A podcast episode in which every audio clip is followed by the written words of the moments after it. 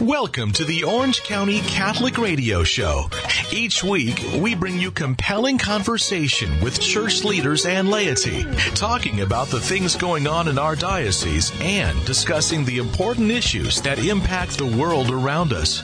We're coming to you from our studios on the campus of Christ Cathedral in Garden Grove, where Catholic faith is crystal clear. Here now to introduce our guest and today's topic is your host, Rick Howick. And welcome to Orange County Catholic Radio. I'm Rick Howick, your host, and with me today is Katie Hughes, a good friend of ours, who is from Spirit Filled Hearts Ministry and who also hosts her own show, Thy Kingdom Come. Welcome, Katie. Thank you. So glad to be here. Well, and Katie, I am so glad you're here because we have you here partly because we are in conversation about Lent and we thought it was a good idea that since I made a presentation at uh, St. Paul the Apostle Church in Chino Hills not long ago on Lent and specifically on Christ's temptations mm-hmm. in Lent in the wilderness, maybe we could talk about that. And that's kind of why it would be great to have you here to be able to empower us to, to get through this. So, with that in mind, before we go any further, Katie, I want to thank you for being here, and I want to mm-hmm. ask you if you'd be kind enough to lead us in a word of prayer. I'd be blessed to. In the name of the Father, and the Son, and the Holy Spirit. Okay. Lord, we ask your blessing on this show and all the listeners here today and every day listening to this episode on Lent. And how can we grow closer to you, Lord, recognizing you went through what we go through every day, and that is temptation.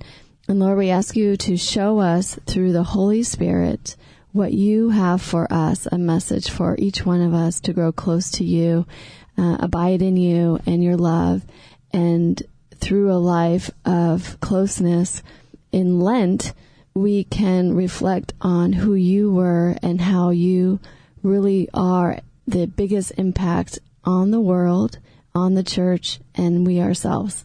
We ask all this in Jesus' name. Amen. Amen. In the Father, and the Son, and the Holy Spirit. Amen. Well, full disclosure, and to make sure that everyone knows where they can go to to get something a little different from this, what we're going to go over today really is a portion of a presentation that was made over at St. Paul the Apostle Church in Chino Hills and if you would like to see that presentation, you can go to their website. I understand they will shortly have it up. So we'll see how long that takes to happen. And maybe after that, would they get it up? I don't know because it was done not that long ago. I do know that they've had a couple of speakers on. They had me back. The last time though they had me there was two years ago. I was their last speaker before we took two weeks to flatten the curve, which of course then turned into two years. So we're hopeful that this is a good way to get started again. But my presentation there was focused really on the parish and coming out of these last two years as a parish community together. But the primary motif that I used was really Jesus in the wilderness. So with that in mind, what I started with was uh, Origen of Alexandria's famous quote, although most people don't know it was Origen who gave the famous quote on the idea of light versus substance. He said, the sun, by one and the same power of its heat, melts wax indeed, but dries up and hardens mud. Not that its power operates one way upon mud and in another way upon wax, but that the qualities of mud and wax are different, although according to nature they are one thing, both being from the earth. So essentially what we get from this, and I know Amy Grant made a, a, a song on this that's quite famous out there, at least it was in my day, but the same sun melts wax but hardens clay. And of course we know that Jesus is the light of the world, but he was also, he comes to us, the light of the world comes to us as a human being. And so the question, of course, is are we, are we, when we go through our trials, are we wax? Do we melt? Or are we clay? Do we, do we harden?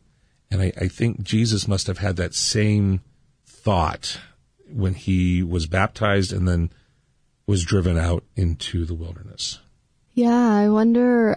I mean, he's God and he's man, so it's really hard. It's a mystery of what he thought or what he had to ask the the Father for. to answer those questions. And it's the mystery of the Trinity, too. it, it is because here we have Jesus as, you know, when we think of, of Jesus, often we think of Jesus as the Son of God. And it's very, very tempting to kind of think of him as a Superman. Mm-hmm. And we have to be very, very careful because, of course, he's not an amalgam. Mm-hmm. He's not a mixture. He's not the God man mixed together, able to leap tall crosses in a single bound. He's, mm-hmm. he's fully God, but that is, in a way, kind of separate. It's distinct, is what they say, mm-hmm. in what's called the hypostatic union. Fancy word for saying when he was a man, he was a man.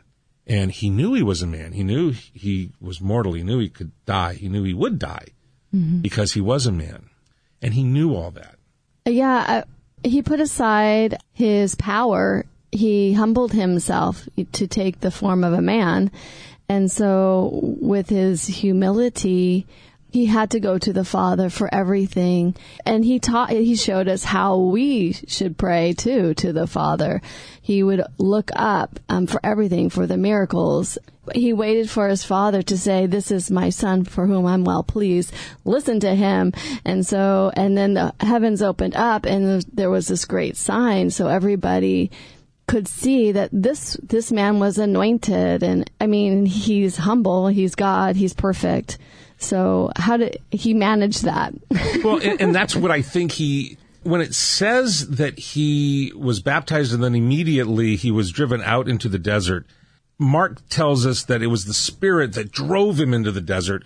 And the question is why? Why did he need to go? And, uh, you know, when we think about our own um, times of preparation, when we need to get it together so that we can be prepared for what's coming or what's been going on, we sometimes think of a retreat, but really what that kind of is is like a boot camp.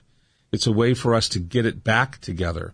And here Jesus, who is man and has limited himself to only being man, he has the beatific vision, but in every other way, he is the same as you and me, mm-hmm.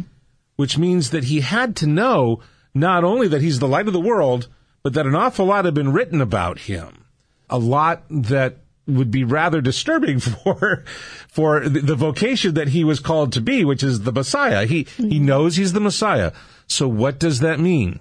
So he has a, a, very clear knowledge of Scripture. We know that he could read and write. He goes into the synagogue, and uh, in fact, the synagogue that he goes into is not long after this, mm-hmm. where he then reads the scroll and, and preaches on it. And he therefore clearly is a, is, he knows and he's a good student. He knows what was written. For example, in one of the clearest and, and most often quoted sections that we know he knew about would have been Isaiah 52 and 53, the, the famous section on the suffering servant, which would be rather disturbing if you identified yourself as that suffering servant. So here he is. He is in the water. He has been baptized. He's got the light come down on him. The Father says, This is my beloved Son in whom I am well pleased. He knows he's the Messiah, and yet he knows he's got a lot that's been written about him that's not always quite pleasant. So, for example, it starts off in the suffering servant saying that, well, let me just read parts of it. See, my servant shall prosper. He shall be exalted and lifted up and shall be very high. So it starts off basically indicating that somehow his servant will, will be exalted. And then it explains, well, here's how he's received as very high.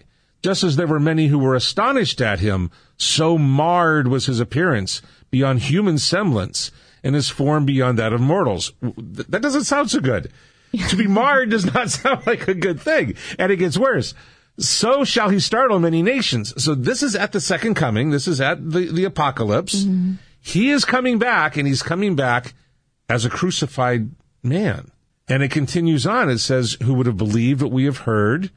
It says that he had no form or majesty. So he may have been from the house of David, but he did not have any trappings about him at all. And he was despised and rejected. And it says that he bore our infirmities and carried our diseases, yet we accounted him as stricken and struck down by God. And then it says that by a perversion of justice, he was taken away, and that he would be cut off from the land of the living and stricken for the transgression of my people. To me, this tells me as the Messiah that not only am I going to deal with with a false imprisonment of somehow, but he, I'm going to be punished. And if I'm cut off from the land of the living, there's not too many ways to interpret that except to say, I'm going to be killed. Yeah. oh, it seems to me he has a lot to think about when he is baptized into this role and anointed to become the Messiah. Mm-hmm. So it, it should not shock us that Jesus, therefore, when he is coming out of that water, is not only reflecting on how wonderful it is to have the Father say that this is my beloved Son and have this light of the Holy Spirit come upon him, but he also knows what's about to happen over the course of the next several months to years is not going to be pleasant for him. It says that it pleased God to crush him in pain. Why? Well, because he was willing to offer himself as a sin offering. This goes back to the Torah where there were sin offerings that you would offer and the sin offering that you offered on behalf of the ruler which is interesting to me. Mm-hmm. On behalf of the ruler would be either a goat or a lamb, and it was to be without blemish, and it would then become the sin. They called it that. They don't call it sin offering. That's an English thing. Mm-hmm. It's just they when you lay your hands on that poor little lamb, he becomes sin.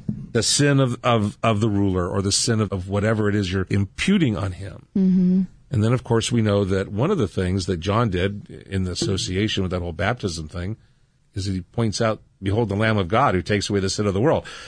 If there was Ta-da! any confirmation needed, then he's a, yeah. but there's another thing that says interesting. He says that therefore I will allot him a portion with the great, and he shall divide the spoil with the strong, because he poured himself out to death and was numbered with the transgressors. And yet he bore the sin of many and made intercession for the transgressors.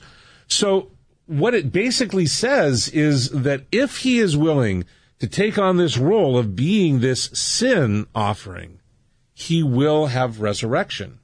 You trust me?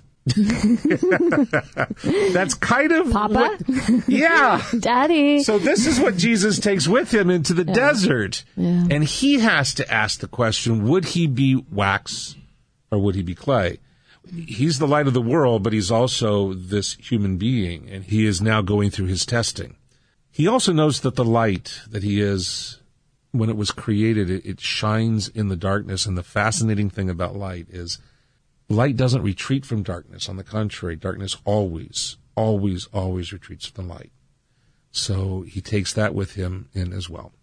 This, um, the wax, I just get this image in my mind of the wax and the clay. And I think, well, Jesus, of course, allowed himself to be love and love melts. The, the heart melts for the people and clay dries up, it gets cracked, and I just kind of see the wax of Jesus being melted over our hardened hearts and kind of softens, fills in the gaps and that's what that you know we're called to do that too. Just a side note. No, it is, and we talk about how Pharaoh's heart was hardened, and that's mm-hmm. not a good thing. Mm-hmm. Yeah. So the analogy is is interesting because it does tell us that there is a pliability that we're supposed to have, mm-hmm. while at the same time we're supposed to have form. So we have to harden, sort of, mm-hmm. and we have to be softened. It's kind of like following the Holy Spirit. Yeah. You got to be this way. Sometimes you got to be that way. so let's talk for a moment about what he ends up doing mm-hmm. then. He is driven off into the wilderness and we know that this takes place north of the of the Dead Sea and south of the Sea of Galilee. So if you ever look on a map, there's those two seas, one not far from where Jesus uh, grew up in in uh, Nazareth, where you have the Rounder Sea up at the top, and then the Jordan River in between, the Dead Sea down below. This would have been closer to the Sea of Galilee not far from Jericho and out in the wilderness in that area there. That's where we assume he was. It's very hot and dry. It can get very hot and dry. Yes, it can be. Dusty. And, and, in addition to that, the wilderness was associated with um, areas that were not tamed by God. So mm. this is where you would uh, expect to find the demons. This is where you'd expect to find the devil hanging out there was a lot of, of, mythology tied to it. You had serpents that were out there, and some of them uh, bit badly. We found that out when the seraph serpents were biting uh, the people who were in the same area uh, when they were coming in, led by Moses. Okay. But he goes out and he spends, after his baptism, 40 days and 40 nights in the wilderness. And when we think of that, there's a, a, a, lot of us know about several of the 40s in the in the Old Testament.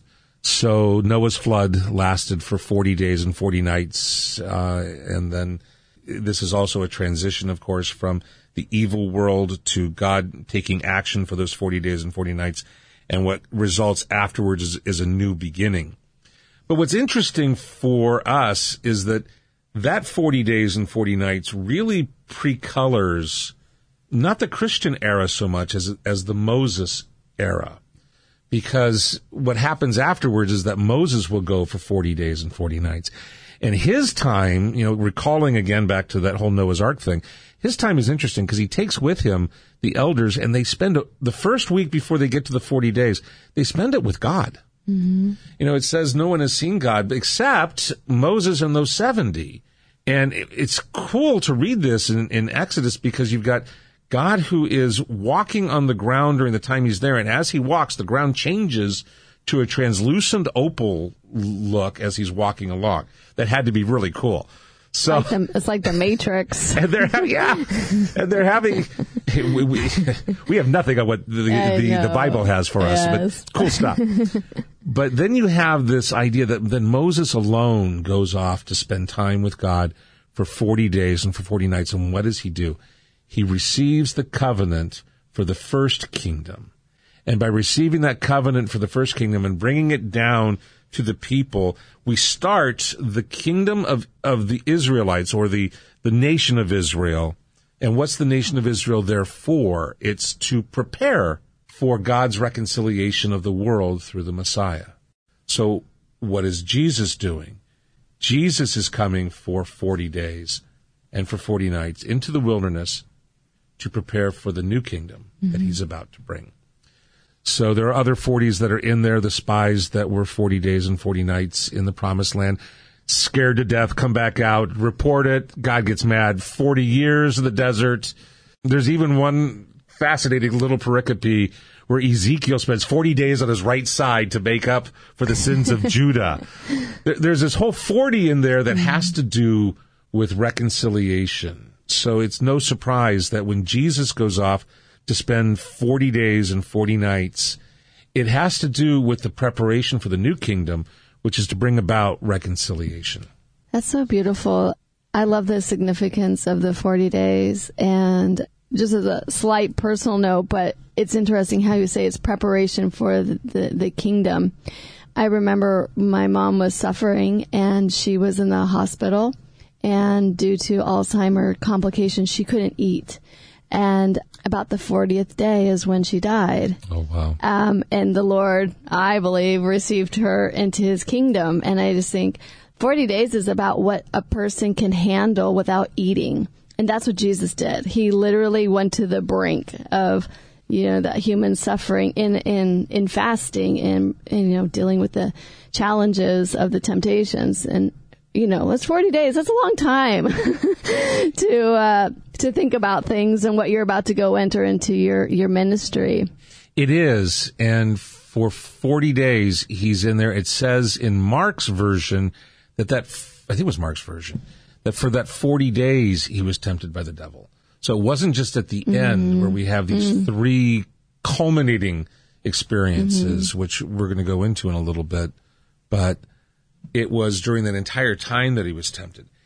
And, and it calls to mind for us when we go through Lent, when we are in the process of trying to get ourselves better prepared to, to be good Christians. Uh, sometimes I think we have a tendency, especially those of us who are involved with our faith, and, and we, we have to also keep in mind we're a small group. Out of all the Catholics that are out there that call that identify themselves as Catholics, only 17% go to Mass either weekly or attempt to go weekly. I mean, even if we count the idea that mm-hmm. they're trying, mm-hmm. only 17% are those who actually are, are, are taking it seriously every week and who know that it's important for us to go weekly. It would be sinful not to if we don't go mm-hmm. on purpose. So for those of us who take it seriously, sometimes we have a tendency to think, I think, well, I'm already doing pretty well. yeah, I'm better than everybody else. it's very easy to get into that mode. Time to get humbled, people. and I, am always reminded, you know, we have, you know, the Eastern Orthodox Church has a doctrine that it's worked with for many, many years. It really goes back to Origen and some of the Eastern uh, fathers of um, everyone will find a way to heaven somehow. There's a doctrine in, in at least parts of Eastern Orthodoxy mm-hmm. that has this affinity for everyone eventually going to heaven. And I know that in the Western Church, we had von Balthasar talk about Dare We Hope. And it was kind of funny because he was held up against Avery Dulles on the other side at the same time, who said, Nope, there's a hell, and there are people in it. And John Paul gave them both. He, he named them both to a consistory for cardinals. And kind of interesting. Balthasar dies before he could get the red hat, but Avery Dulles is able to be to receive the cardinal's hat. But I look at the evidence. I'm looking at what Jesus said, and I'm listening to him say at the end of the Sermon on the Mount that you know, many will come to me on that day, saying, "Lord, Lord, did we not cast out demons in Your name? Did we not do many mighty deeds in Your name?" These are people doing ministry, which means, mm-hmm. and, and if they're doing mighty deeds, that's a code word for they're doing miraculous things. So they were part of Christianity and they were what Protestants would call saved. They were part of that group that had the Holy Spirit working with them. But he also says somehow they also worked iniquity. They also sinned. Mm-hmm. And when they present themselves, he says, Depart from me, you evildoers. I never knew you. Now, two parts to that. One being that if he tells you at the last judgment, to depart from me and there's only two places to go. It's not good news. you don't want to hear those words. But it's interesting as well to say that he never knew you. This happens again. This is in Matthew that we have the mm-hmm. Sermon on the Mount. It's interesting that this is also the only the only a gospel that has the story of the ten virgins who are getting ready for the wedding feast. And in those days, a wedding feast lasted about a week. It was about seven day feast. About halfway through, uh, the groom, who's probably terribly drunk because he's been building the, the last touches on the house. And so when the last board is nailed in, Party his time. people, his people drag him back over. They get the bride and they bring him back. They bring her back, and she is escorted by her bridesmaids. Essentially, the, the, when it says the virgins, what we're talking about are maidens. These are mm, these are mm. bridesmaids. That's beautiful. But there's five because he's late. Maybe he's, they're taking extra time to get it all ready. It's midnight. Now remember, this is a seven day thing, so it shouldn't shock us that he's coming at midnight, but he's coming at midnight. And these maidens, five of them didn't take enough oil to make it all the way through. Five of them did. They prepared themselves. They, they were wise. And when the five said, Hey, it's getting late and we're running out of oil. Can you give us some of yours? No, because we might not have enough for ourselves and for for you. Go to the store and get some more and come back. And when they do, it's too late because the bridegroom has already come. Those five wise ones went in and then the door is shut. And when they come to the door and knock on the door, Jesus says the same thing to them. I never knew you. Now these are the best friends to, to the bride. I don't think that he doesn't know them if this is only about a wedding. Mm-hmm but it's about the wedding feast of that we see in, in, in Revelation. This is the wedding between Jesus and the kingdom. This is about the church. This is about how we become one with Christ. And for them, they weren't prepared. They didn't take with them enough oil, spirituality, the love of God. And because they didn't, even though they were part of the wedding troop, they no longer are and it's as if they never were. It's that kind of thing that really strikes me as being uh, difficult to reconcile with the idea that all will be saved. Um, when you have Jesus saying, wide is the gate and broad is the way that leads to destruction, and narrow is the gate and uh, hard is the way that leads to eternal life, and few there are that find it. Few does not sound like a majority. yeah.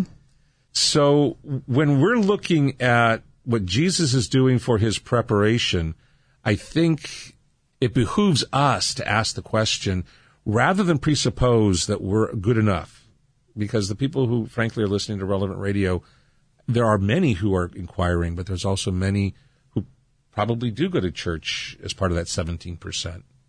Let's not presume. Let's prepare. Let's get enough oil. And that's what I think Jesus is doing, because he's a man too. He may be fully God, but he has that separation of sorts. Here he's fully man. Yeah, I, the virgins that were not prepared, they were out of relationship, out of relationship with Christ. And we as the bride of the church, you know, the, we're the bride of Christ, the church. And if we're not in relationship with him, how could he really know us? He knows who we are. He knows what he created us to be and has provided for us to be in relationship, has done everything, and yet we turn away, and that's the sin. We're, we're not we're not forced to to continue. There are no shotgun marriages in heaven. No. we we, yeah. we are True are love. never forced. yeah, we need to take a, a break. When we come back, I want to discuss with you what Jesus faced in his three challenges that culminate his experience in the, in the wilderness and what they mean for us as a church. You're listening to Orange County Catholic Radio. I'm Rick Howick, and with me today is Katie Hughes, who is from Spirit Filled Hearts Ministry and has her own program, Thy Kingdom Come.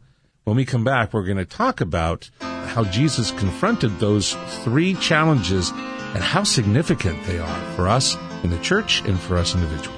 We'll be right back.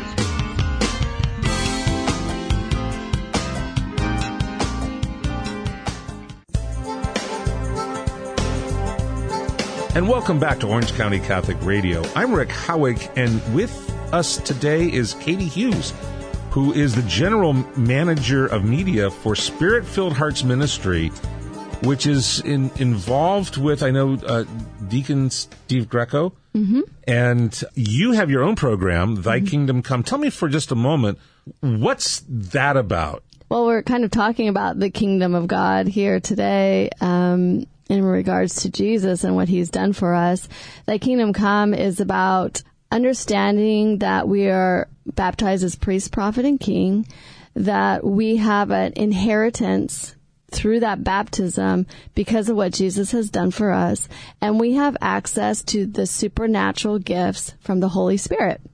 And so in my journey as um, in in ministry for the last 10 years, I've been chasing God and following the Holy Spirit. Oh, I like that image. chasing him, running around, um, like going to different countries, but then also realizing right in me is the power of the resurrection that rose Jesus. And that's in us as we, as Christians, as Catholics. And so I like to interview people and give teachings about the supernatural in our faith and how we can use it to evangelize. And um, so it's a lot of fun. I've been in schools of ministry, a prophecy and healing. And so I've been in this process myself, learning and sharing that. And that um, anyone who wants to through the power of the Holy Spirit and loves the Lord can serve the Lord through the gifts. That is so cool. I am so glad that you're here because we've been talking today. This has been kind of a, a very different Orange County Catholic radio program.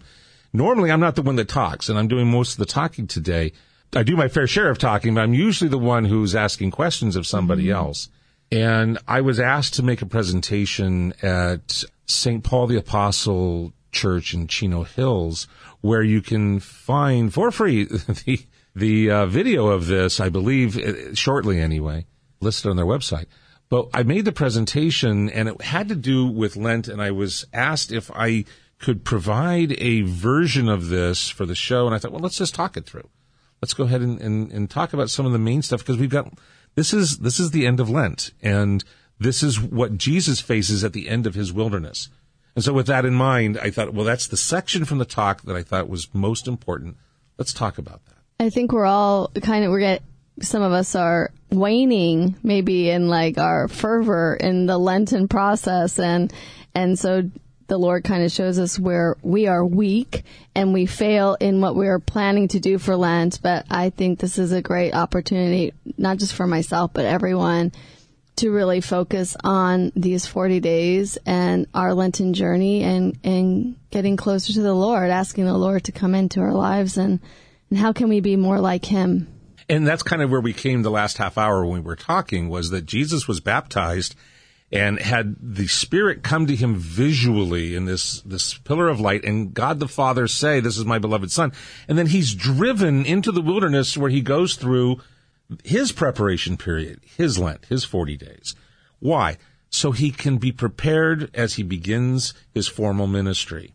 Because right after this, he's going to relocate because he's going to find out John's been arrested. He goes, instead of going back to Nazareth, he goes to Capernaum, which is on the north shore of the Sea of Galilee, and that's where he's going to set up shop, and he's going to get involved with a guy by the name of of uh, Simon. Here he has a fish and chip shop, and he's got uh, the sons of Zebedee. have you been there? Have you been to Capernaum? Yes, I have. So you've mm-hmm. seen the big museum over Peter's house that yes, looks like the Millennium Falcon. Yeah, looks like the Millennium Falcon. it's so but spacey. it's cool because you yeah. can look below it and see the excavation of Peter's it's house. It's amazing. What's also interesting, a lot of people don't put two and two together on this, I don't think, but it's right next to the shore and it's right near the synagogue. Peter was not poor. Peter had his own business. Yeah, that was a high, nice place. yeah. And he, the sons of Zebedee were working for Zebedee. They had their own. These were people who I think in our day we would kind of call the middle class. It's anachronistic to, or it's reading our own culture into it to say that mm-hmm. for them, but it's kind of, these are people who own a business, but they work it and they may have hired people to, to work with them, but they're not wealthy, but they've got probably more money than a lot of other people do. And it's interesting because these are people who then have something to give up by following Jesus. And what people also don't realize is that their families are helping to support Jesus. We find out later, it's the women who follow Jesus all the way to the cross. They're the only ones who know where the body is buried because they're the ones who followed him. Anyway, but he starts his ministry after this, this 40 days in the wilderness there in Capernaum. So he's preparing. And at the very end, he's confronted when he's hungry and tired. He's confronted. Hangry. Hang, hangry, yes. My, my, wife will tell me that at certain, at certain points. He's confronted with three great challenges. Number one, to turn the stone into bread. That's what the first temptation. And he's very hungry, so that's got to be very tempting individually for himself. Number two, throw yourself down from the temple and trust in the angels of God to save you. That somehow if you throw yourself down, it's certain death unless God saves you. Do you trust your own father? And number three, I will give you dominion over all the secular powers of the world if you will just worship me. So let's let's start with number one that he was tempted to turn the stone into bread.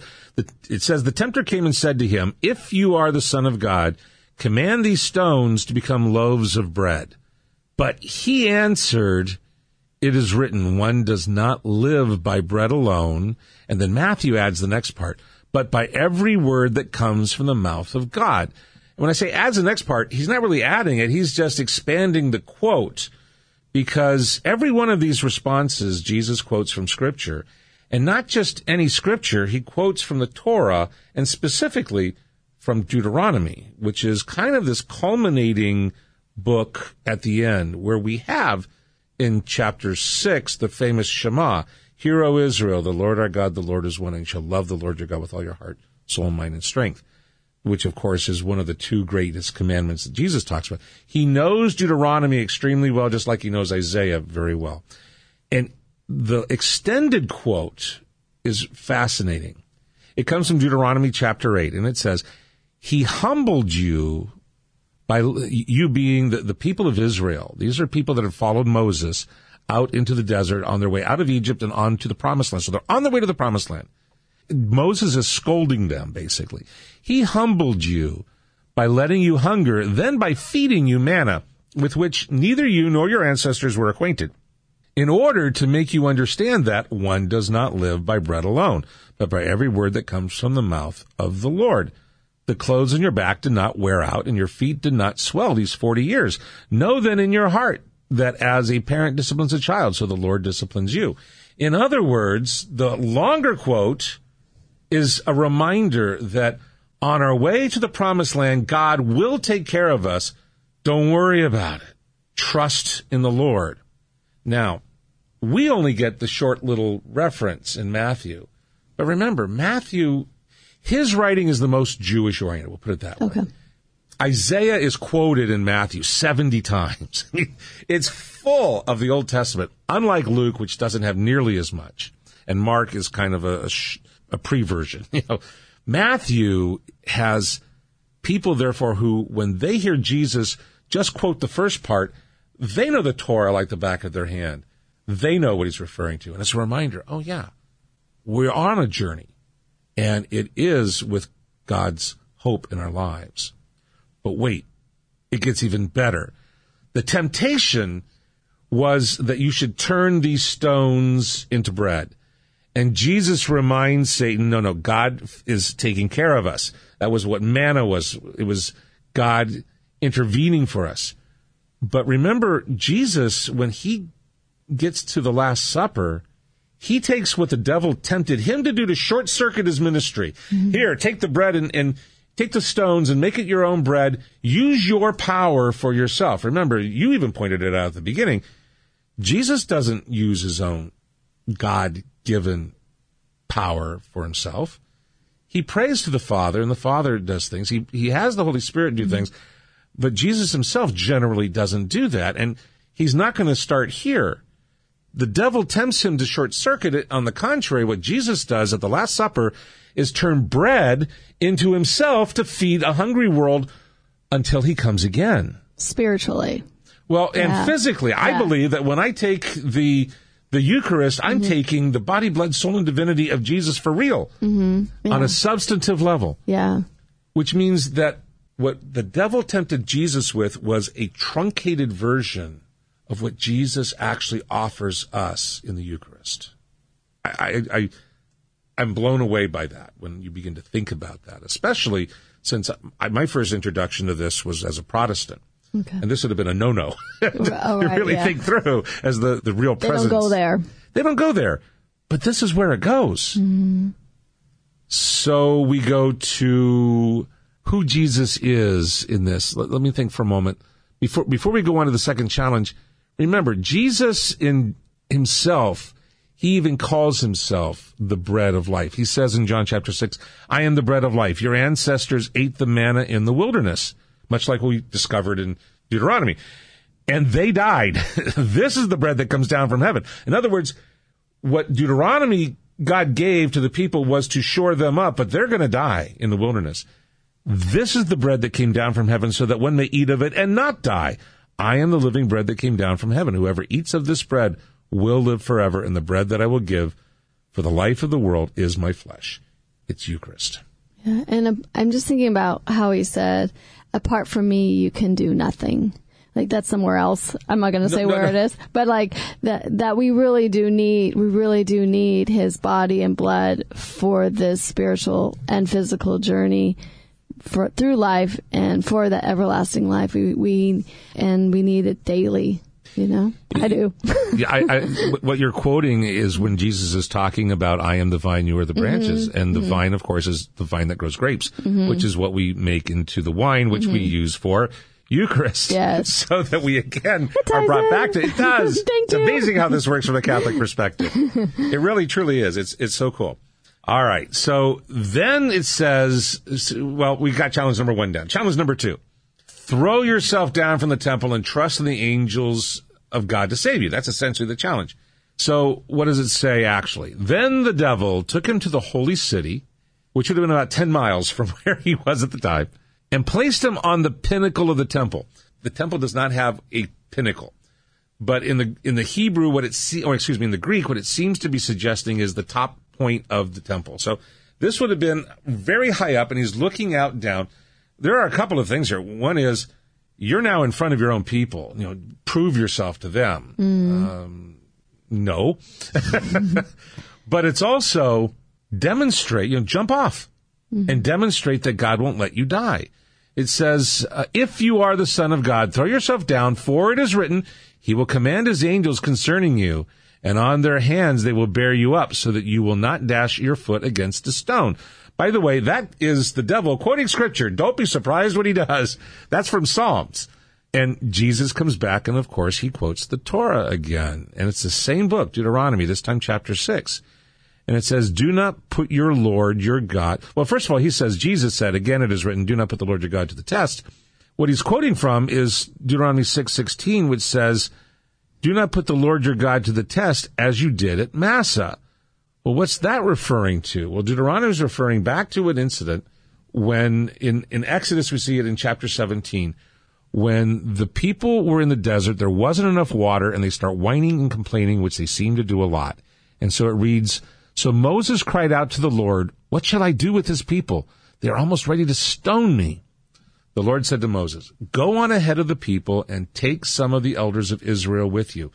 Take in your hand the staff with which you struck the Nile and go. I will be standing there in front of you on the rock at Horeb. Keep that image in mind for a minute. Strike the rock and water will come out of it so that the people may drink. And so Moses did so. In the sight of the elders of Israel, he called the place Massah and Meribah because the Israelites quarreled and tested. The word Massah in Hebrew means to be tested. Meribah means to quarrel. And so it's called that a couple of times, and it's used in a lot of, of uh, our liturgy material. It's used in the, in the hours of the church. But what's interesting here is two things. Number one, again, it's a reference to God providing for people in the middle of the wilderness on their way. God will take care of you. But notice he says, I will go and stand before the rock, strike the rock. The only way to strike the rock, if God is standing in front of it, is for Moses to strike through God to the rock. It mm. is Moses who represents the people of God, who s- symbolically strikes the presence of God to have the waters come out to save mm. them, which is exactly what happens. It is Israel that rejects its Messiah, has Jesus crucified in order for us to have a Good Friday for us to have that salvation come to us. It's all about that death and resurrection experience again. I love the imagery of Christ the Messiah and Moses being used and how in faith Mo- Moses is this prophet he's he the Lord is activating these miracles through a person and he's really demonstrating through just in all of that, like tr- one, trust in the Lord. He will act. Just do what I say, even if it's ridiculous. And sometimes in ministry, you're following the Lord and the world thinks you look like a fool, but you do it and there's some type of blessing that God does, you know, conversions or people are touched by God's presence, whatever it may be. This brings back Acts where you've got Philip who is told in a dream, get up and go he does, he's not told why, but he's told to go to the road along Gaza. He goes there, and there's this Ethiopian eunuch who's in a chariot driving mm-hmm. along, and he's reading Isaiah, and Philip helps convert him, and he baptizes the guy that disappeared by just simply doing what he's told to do, like Joseph did with, with the Holy Family to escape to Egypt.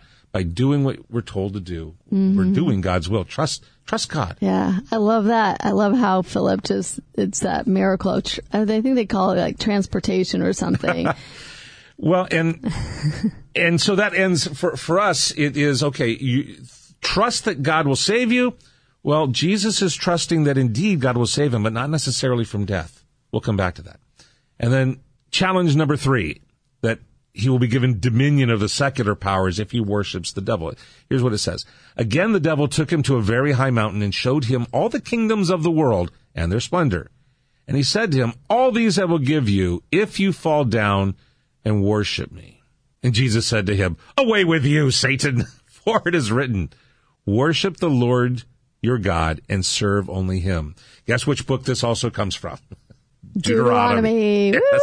Woo! You win. Deuteronomy chapter 10. You fear the Lord your God. You shall fear the Lord your God. Him alone you shall worship.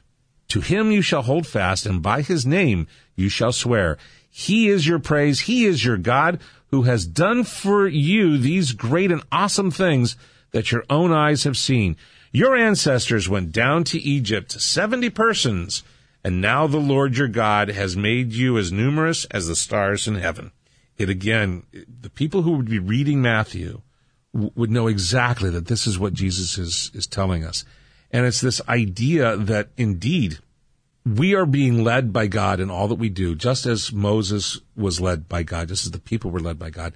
Now Jesus is being reminded and reminding Satan, so to speak, mm, his future. no, this is not about uh, me worshiping you and somehow getting secular power.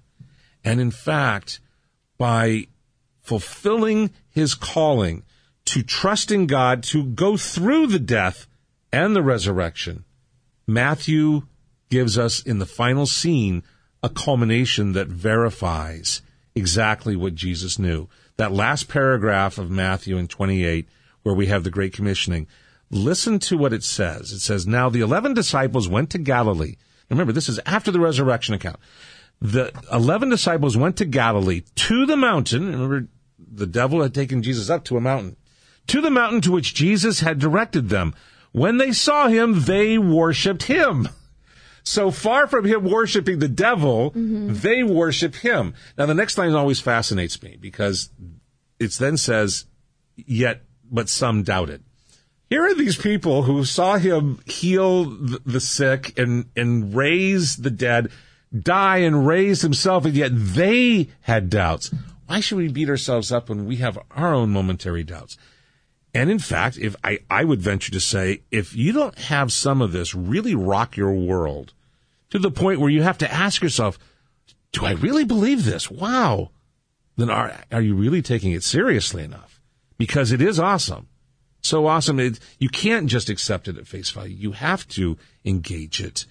But anyway, then he says something very interesting. Not only are they worshiping him, but he said, all authority in heaven and on earth has been given to me. Go therefore. And then he tells them to do certain things, which we're going to go over in just a minute. Mm-hmm. But notice, it isn't the secular powers that he's gotten. He's got all authority in heaven and on earth, not just on earth. So it's interesting because he has the powers of heaven, the powers of earth. By the way, the one area that it doesn't say he has is hell. Yeah. And the devil's free to reign there. And that's not a bad thing. he gets uh, whatever's going on down there, like, keep it to himself. So we're left with only one last part of that, and it says that then the devil left him, and suddenly angels came and waited on him. And it's kind of like, okay, as a man, he confronted all this, and he withstood this as a man. Now it's time for the angels to come and minister to him as Messiah, but only after. It's like this is a microcosm of mm-hmm. everything he's going to go through. So as we're looking at the three great challenges in our lives, turning the stone into bread, Christ gives us Eucharist.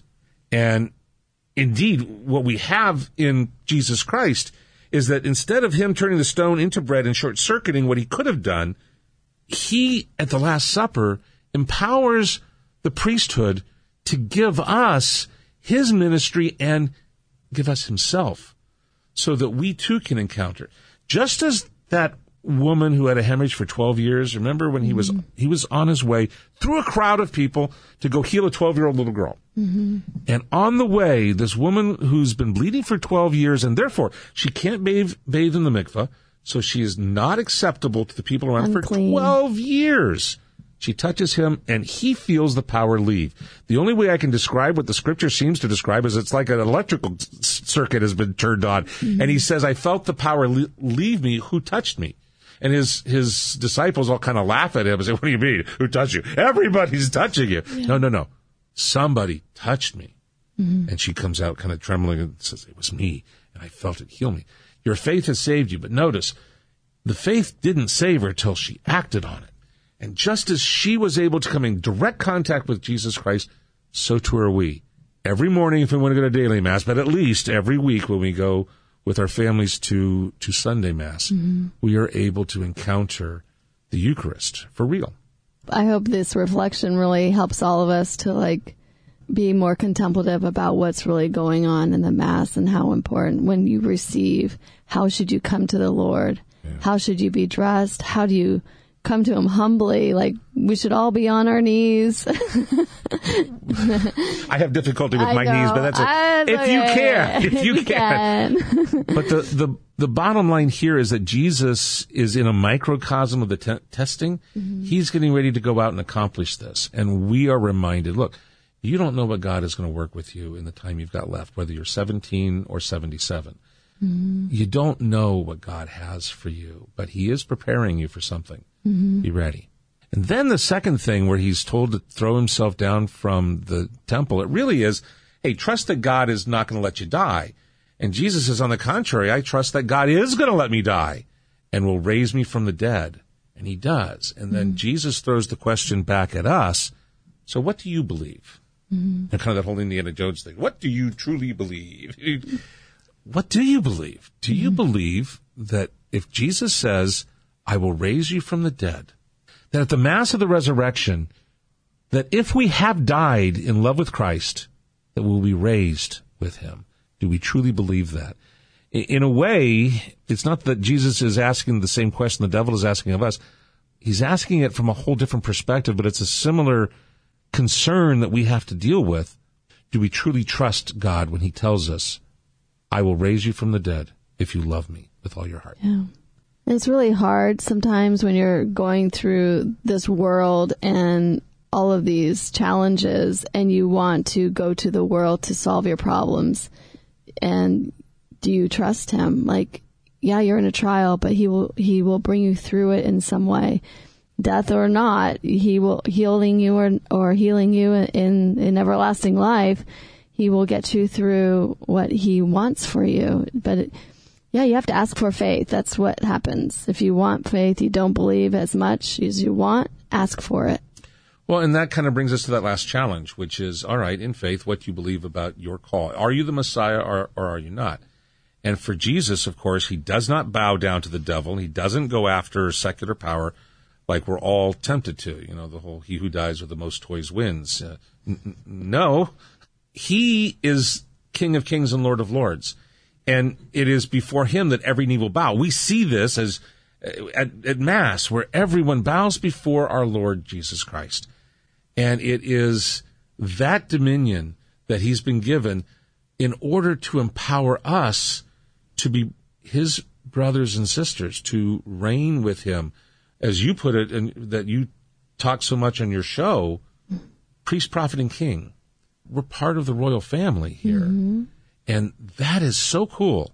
But it only comes because Jesus was prepared to live that out in faith and to conquer those temptations. Indeed, yeah. Amazing that um, his how true his love is, and we can um, completely rely on on him to pull through for us. Even if this you're just starting Lent today, that's true. You can still like, you can still rally it, you know. so as we prepare for Easter and our resurrection and the resurrection of Christ, and we come through our time of Lent, let us recall that it is for ministry that we are are called. This is a time of preparation for it. Wow, Katie, I want to thank you so very much. Katie Hughes, thank you for being here. Sure. Would you please lead us in a word of prayer? Sure. In the name of the Father and the Son and the Holy Spirit.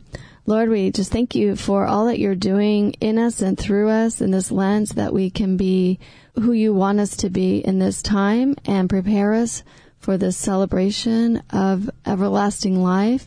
And every day we can celebrate that through the Mass, through the sacraments, we just bless your holy name, Lord Jesus, that we continue to celebrate who you are and what you've done for us. In Jesus' name, amen. Amen. the Father, Son, and Holy Spirit. Amen. You've been listening to a special version of Orange County Catholic Radio. With me today has been Katie Hughes from Spirit Filled Hearts Ministry and Thy Kingdom Come program that Katie is the host for. If you'd like to hear this again, you can go to Orange County Catholic Radio or occatholic.com. And at occatholic.com, go to the radio tab where you can find our flagship show and you can listen to this again or refer to someone else. In the meantime, we will see you again next week. I'm Rick Howick and I thank you for listening. May God richly bless you in this Easter.